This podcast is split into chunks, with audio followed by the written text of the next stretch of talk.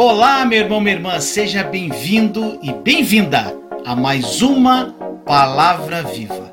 Tenho certeza que essa palavra de Deus vai tocar no seu coração. Mas antes de tudo, se você não é inscrito, inscreva-se no canal e clique no sininho para receber notificações quando eu postar um novo vídeo. Agora, vamos à palavra de Deus. Boa noite, família linda em Cristo Jesus. Boa noite. Sejam bem-vindos, gente, a mais uma live. Começou agora. E, e é, é, muito importante o que eu vou entregar hoje, gente. É, uma, uma, é algo profundo que, na minha, na minha vivência, eu aprendi. Que é a importância de você equilibrar. Você tem que ter o equilíbrio das coisas. E hoje nós vamos falar equilíbrio entre fé e graça. Semana que vem vai ser o equilíbrio entre fé e amor. Então, gente, tudo tem que ter equilíbrio de acordo com a palavra de Deus. E eu aprendi muita coisa, gente, sobre fé. Além da, da minha vivência, de, de ter de estudado, de ter lido a palavra, eu aprendi muito com meu amigo Reinhard. Ele, é para mim, uma referência de fé, tá bom? Então, gente, vamos para a live de hoje, vamos falar sobre a importância do equilíbrio. Equilíbrio entre fé e graça. Então, gente, você tem que entender sobre a fé e algo que você que tem que entender sobre a fé é que tem que ter equilíbrio.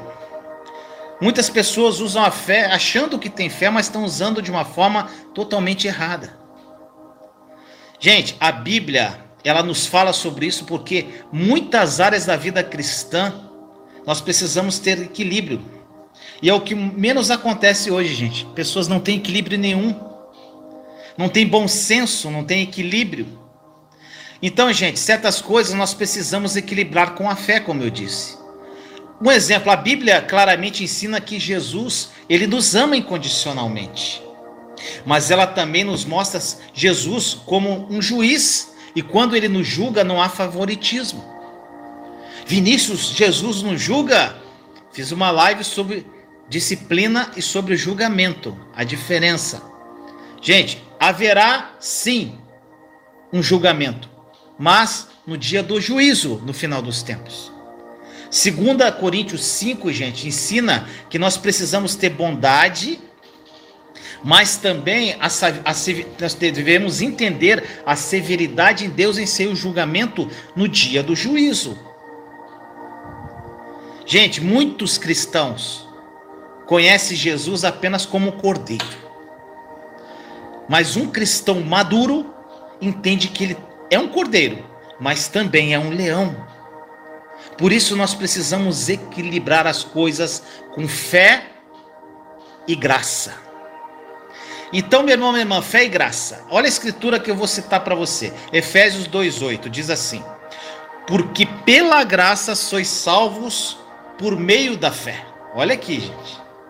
Porque pela graça sois salvos por meio da fé. E isto não vem de vós, é dom de Deus. Meus amados, algumas coisas eu vou repetir aqui para que fique no teu coração. Algumas coisas, gente, eu acho que acho incrível isso. Eu recebo às vezes alguns áudios, algumas pessoas. Eu vejo às vezes as pessoas falando como eu, de tanto eu falar na live, gente, a pessoa tá falando igual. E eu fico tão feliz, eu falo, Senhor, aquele negócio tá dentro da alma da pessoa.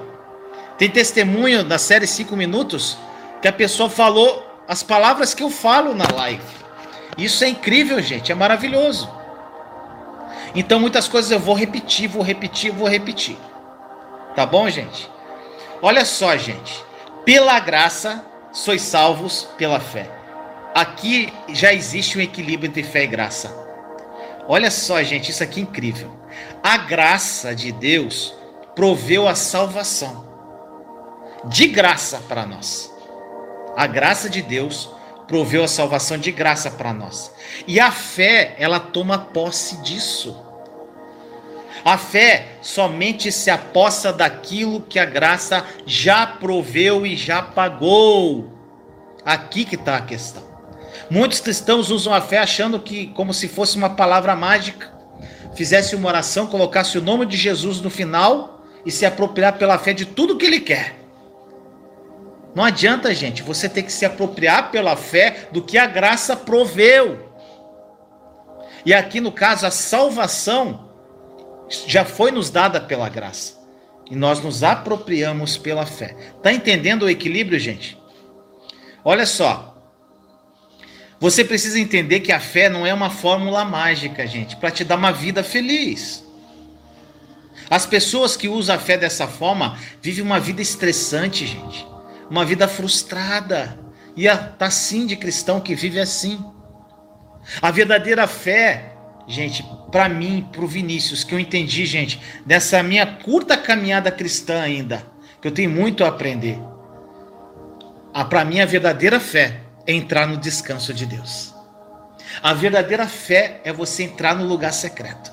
Tem uma live, gente, acho que foi a mais a mais assim, para mim, foi uma das mais poderosas que eu fiz até hoje, que é lugar secreto, que está na série Está Consumado, está gravado no canal, no canal. Gente, o lugar secreto, o esconderijo do Altíssimo. Quando você aprende a descansar em Deus, e as pessoas que estão ao redor de você vão falar que você tá doido, que você falou, cara, esse cara não tá nem aí para nada. Você está no descanso porque você não se preocupa com nada. Você não tem ansiedade com nada. Nada te aborrece. Nada tira a tua alegria. Você vai vir tribulação, vai vir, vai vir, vai vir humilhação, virá. Mas sabe o que vai acontecer? Você vai estar no descanso do papai. E você sabe que qualquer preocupação que chega, você entrega, você lança sobre ele e descansa de novo. Vem a preocupação, lança sobre ele, descansa de novo. Para mim, gente, essa é a verdadeira fé, porque você verdadeiramente sabe que terá uma intervenção divina na sua vida, naquela situação que veio contra você. Se você não equilibra a fé com a graça, gente, a sua fé não vai funcionar, gente. A fé é a moeda do céu, ela move o sobrenatural para sua vida. E muitas pessoas, gente, ó, eu recebi esses dias um áudio de um, de um seguidor, eu esqueci, eu esqueci o nome dele. Ele falou o seguinte para mim, ele falou, Vinícius, eu estou me apropriando, desde que eu comecei a ver as lives, eu me aproprio, eu me aproprio, eu me aproprio e nada acontece. Quando ele falou isso, eu falei, não entrou no descanso, gente, porque não é assim. Você se apropria e descansa. Porque muitas coisas que você se apropria já são suas hoje. Mas tem coisas que você tem que estar preparados, gente, para você usufruir daquilo. Se você está focado em se apropriar para obter coisas de Deus, você não entendeu nada da nova aliança ainda. Revi as lives todas. Para obter um, um homem de Deus, uma mulher de Deus, para obter um carro, um cargo, para ser promovido, para isso, para aquilo, se você está focado na nova aliança, para se apropriar dessas coisas, gente. Sabe por quê? Porque quando a gente entende a nova aliança, vive plenamente a obra consumada da cruz, você não quer saber mais de coisas para você, gente. Você não tá, gente, você desfoca de você, porque você está tão focado em Jesus, você desfoca de você. E o que que acontece? Aí que a bênção vem, gente. Aí que as coisas vêm, aí que é derramado. Quando você não, você tá assim, vier veio, se não vier não veio.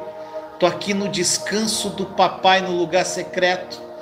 Tô aqui na na sombra do todo poderoso. É nesse ponto que você tem que chegar, meu irmão, meu irmão. É uma busca, é um processo como eu disse na, num vídeo que eu fiz, milagre ou transformação. A transformação vem num processo dentro do casulo. A lagarta entra na, no casulo para virar borboleta, gente. É um processo, é de fé em fé, é de glória em glória, é um dia de cada vez, um passinho de cada vez. Lembra-se da escadaria da fé, meu irmão, minha irmã. Uma coisa que eu falei para ele, eu falei assim para ele, falei, irmão, olha só. Você assistiu minha live Escadaria da Fé? Ele falou: não. Eu falei: vou dar uma palhinha rápida para você. A escada tem degraus. Você está querendo pular para o quarto degrau antes de passar pelos três primeiros degraus da escada. Se você não viu, a live está aí inteira, a escadaria da fé. Primeiro é você reconhecer que você não é nada sem Deus. Segundo é criar intimidade com Ele.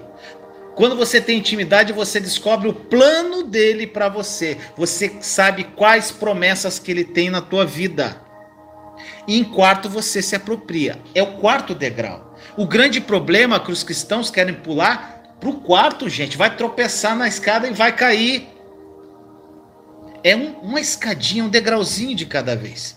Teve uma irmã também que me escreveu um depoimento que eu, que eu achei lindo. E ela falou a mesma coisa. Ela, ela falou assim: falou, Vinícius, aprendi a caminhar de fé em fé.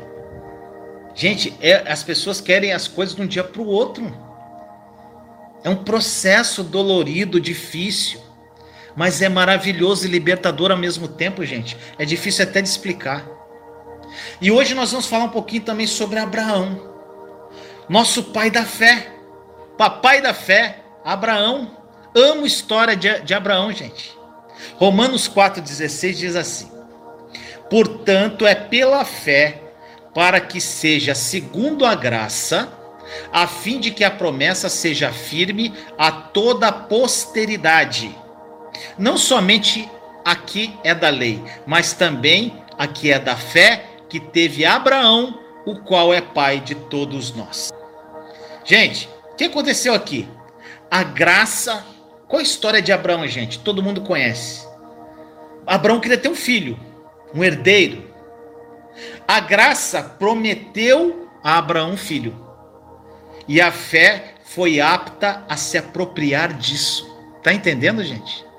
Existem muitos cristãos que tentam viver uma vida de fé, mas nunca entenderam a graça.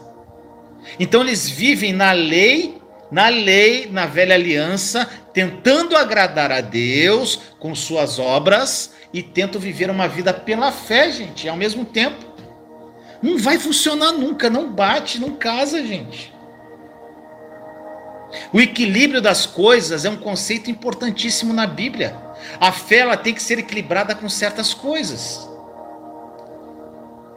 Meu irmão, minha irmã, você tem que equilibrar a fé com a graça. É pela fé e através da graça. Não esqueça disso. É pela fé e através da graça. As pessoas que só focam na fé e não vivem uma vida na graça, estão vivendo em círculos, meu irmão, minha irmã. Estão dando volta. Sabe que tem uma passagem que eu amo do deserto. Gente, eu amo a história dos hebreus quando eles saíram da terra, saíram do deserto, saíram do Egito rumo à terra prometida. Sabe por quê? Eu fiz tudo que eles fizeram de errado, eu fiz, gente, no deserto. Tudinho. E tem uma passagem que Deus fala assim para eles: Até quanto vocês vão ficar dando volta nesse monte? Ou seja, tinha um monte, no meio do deserto, eles ficavam dando volta. Por quê?